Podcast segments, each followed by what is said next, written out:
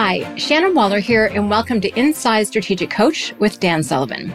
Dan, I've been wanting to ask you this question for a while because you've said it a few times, and again recently in another recording, and it's really about the difference between self-confidence and self-esteem. So I want to talk about what that is and why that distinction is so important. Some people, I think, use it as a synonym, but it's really not.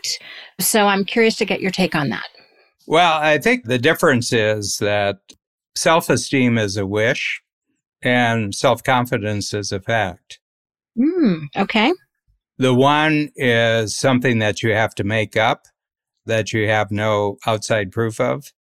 And the other one is simply a function of measuring backwards on all the progress that you've actually made, where you can see that your skills are improving, your knowledge is improving, your success is improving. So the whole point is, is who you are, something that you have to make up, like you're being an actor and you're learning the script. Are you an actor trying to represent a life that you don't feel good about? Because all the things that I've seen of why we need people to go into self-esteem programs is because they're losers. You know, I don't mean they're losers from an outside standpoint, but the way they see themselves is that they're losers.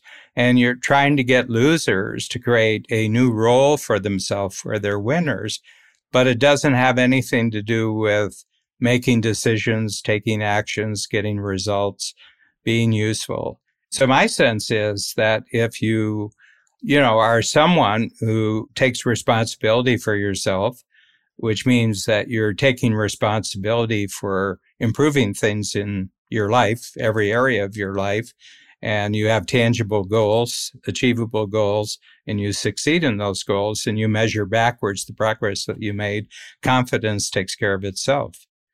And you don't have to tell your story about how great you are because your daily progress measured backwards shows that you're good. So you don't have to make up a story about yourself, or you don't have to make a story about who you are or what your life is. It's just obvious by the daily improvement in measurable progress. So that's really interesting, Dan. So self-esteem is very much an internal conversation, but self-confidence is something that's generated by what's done, you know, in terms of how you show up in the world, yeah. Right? That's really what that has to do with. So that's interesting. And so why is it so critical to have that difference? You and I both know people in the self-esteem movement, or have known people, and we deal with some very self-confident entrepreneurs. I mean, you talked a little bit about the difference between those two people, but let's do a little bit of a deeper dive.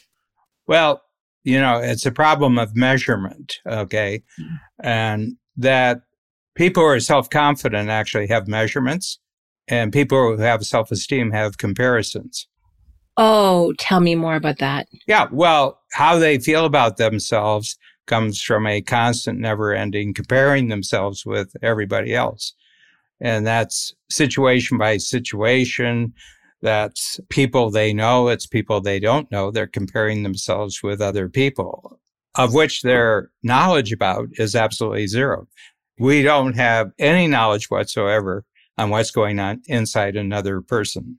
Okay, we can see mm-hmm. outward signs. Okay, so the person who needs badly to improve their self-esteem are always measuring themselves and how they feel against how they observe that other people are performing, and they keep coming up feeling inferior. Mm-hmm. Okay, and so they got to tell themselves stories about, yeah, they don't know how great I really am on the inside, you know, and everything like that. Whereas if you just have a daily measurement process where you're measuring against essentially who you were in the morning and how things have improved over a period of twelve hours, and then how, based on today's progress, how you're going to do three things tomorrow that make you an even better person, you're not comparing yourself to anything outside of yourself. You're just measuring backwards against one person. I mean, first of all, it's incredibly simpler. It's incredibly simpler to measure yourself solely on one person who you know a lot about. Yeah. And every day just be measuring the person you were in the morning against the person you are in the evening, and then how tomorrow it's going to be better.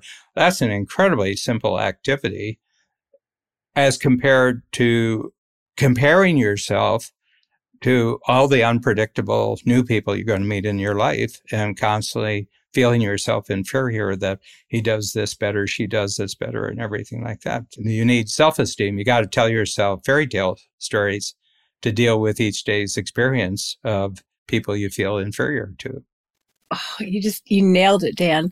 So, okay, just not quite devil's advocate, but do people always make progress? If, if people are trying to make progress and build their self-confidence, do they always make progress in those twelve hours? Because I can oh, imagine yeah. someone oh, saying yeah. that they would not. Oh, yeah. Yeah, progress is just looking at the significance of something you did, you know. Simply said, I mean, you used a skill well, you used knowledge well, you discovered something new, you mastered something new. I mean, if you're looking for three things that were progress and you tell your brain, find three things that were progress since I woke up this morning, your brain will find three things that are progress, okay? And you say, oh, that was good. And based on what I achieved today, it's going to be better tomorrow. And then every day, your ability to do this gets better. And the things that you choose as wins keep showing up as very tangible progress. You're getting smarter. You're getting more knowledgeable. You're getting more skillful. You're becoming more useful, you know. All good. Not looking outside yourself. Right. Not looking outside yourself. Not comparing yourself with anybody else. You know zilch yeah. about what's going on in any other person's life. Well, it's so true. And this, you know, brings in things like social media and kids and stuff like that. And you said this the other day, you know, it's comparing other people's outsides to your inside. Yeah. Well, that's a recipe for disaster and a half. Mm-hmm. Yeah. Yeah. Yeah. And my sense is that the people who create those social media platforms are terribly devoid of self-confidence. Mm-hmm. Yeah, that's true, actually. They're measuring themselves by likes and, you know, reposts and things like that, as opposed to like, how am I personally making progress? Yeah, I think they're phenomenally insecure because they've never developed their own independent basis for measuring personal progress. So true, which explains so much of the rise of anxiety and depression because they don't have that own internal basis. So if someone wants to escape from the self-esteem trap and comparison trap, let me put it that way, comparison is the thief of joy. Is that great quote from Teddy Roosevelt? Is that right? Somebody. Yeah. Somebody. I'm pretty sure. Pretty sure it was Theodore Roosevelt. You know, we have our WinStreak app, which actually allows you to do this, which works really, really well on iOS, by the way.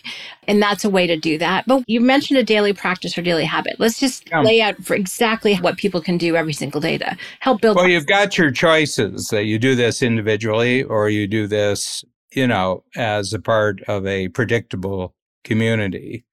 So families are really great for this because evening meal can be a self-confidence exercise. And we found from talking to our clients who've established this inside their families as a daily ritual that four or five-year-olds can talk about one great thing for the day.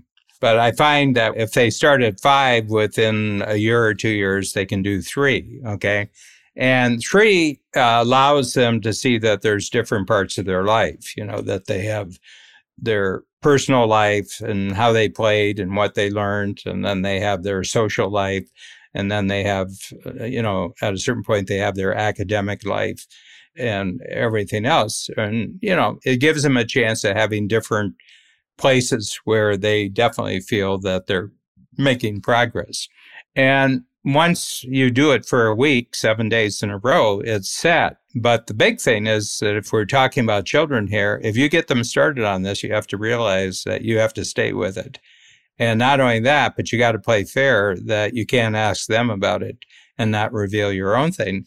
And I think it's really good for children to understand how their parents look at their own lives, whether as a mother, whether as a husband, as a father, as you know, they have a professional life. I think it's keenly, keenly educational for children to understand how their parents are measuring their own personal progress, mm-hmm. you know, because they're learning how adults think about things. They're getting an insight into adults, okay? And uh, people thirty, forty, fifty years older than me are in the same game as I am, you know, like that. And that does it. So that's if you have a community, you can do it, but you can do it by yourself. I mean, I have things that I share with Babs. You know, we share every day, really good things that are happening at the end of every day. But I have things, projects that I'm working on where, you know, I just, at the end of the day, I just sum up, boy, God, that's done. I mean, yesterday we worked together and I said, God, yeah, it was a overflow of abundance of great, great things, you know. And then I looked in the schedule and I get to spend two and a half hours more with you today. And I said, oh, another abundance day in terms. But I already had two other meetings yesterday. I had a great podcast before I came on with you. I've got a ten times connector workshop, a two-hour workshop. I've created a great new thinking process for that. And yeah, it's cool. You know, it's really cool. And just day to day, I just have this sense of a growth of progress, very measurable progress. And it's kind of neat. What other people are up to, don't have to pay any attention to that unless I'm actually in teamwork with them. Yeah. Dan, it's interesting. I, I just was thinking as you were talking about the dinner table example, it is a total pattern interrupt for complaining. There's not much room for complaining when you're celebrating the wins. I mean, is there stuff to complain about every day? Well, if you were so inclined, yes. Mm-hmm. Not everything went the way that we were hoping it would. But stop and actually celebrate the wins, planned or not. We call it a positive focus. We do it before every single meeting with you, every single meeting with me, every team event. You know, we do it as part of our professional practice, if you want to call it like that. The dinner table is fabulous. Before you go to bed at night, that's where the Winstreak app is really helpful, just to always be reflecting on progress. And it's interesting because it does shift one's thinking from where you might be tempted to complain to focus on what have you created today, going back to our previous conversation about, you know, what you were saying earlier about self-confidence and self-esteem. It just means you're actually in that creative mode of creating wins. Mm-hmm. Then it becomes really easy. It's not a tough shift. You just have to do, as you say, first like seven days. And then you're on this new path. But you'll notice it's very different. If you happen to hang around with people or family that are complainers, it is definitely going against the grain. Well, I think the other thing, you become immune to people who aren't doing this. Right. Okay. It's almost like there's kind of like an energy zone that flows out from you. Complainers will sense that you're not a good person to complain to. I had someone tell me that. He was like, if I want to create a solution, you're the first person I want to talk to. And if I want to complain, you are the last person for me to talk to. I'm like, that's great. So I'm really happy you have that distinction because I don't want people complaining to me. That was a huge compliment as far as I was concerned. So yes, that's so true. Yeah. I mean, I've had, you know, people say, Dan, you give the impression that you don't really care what's bothering other people. And I said, ah, that's a true statement. Okay. I do care that they develop the skill so that they're not bothered. Mm. But what's bothering them? No, I don't care about what's bothering them. Okay. It's their experience. They own it one hundred percent. What are they going to do with it? I mean, I know people who the last thing in the world they'd give up, they give up their possessions before they would give up what's bothering them. Very true. Bothering them is like their blankie, you know. Yeah. It's true.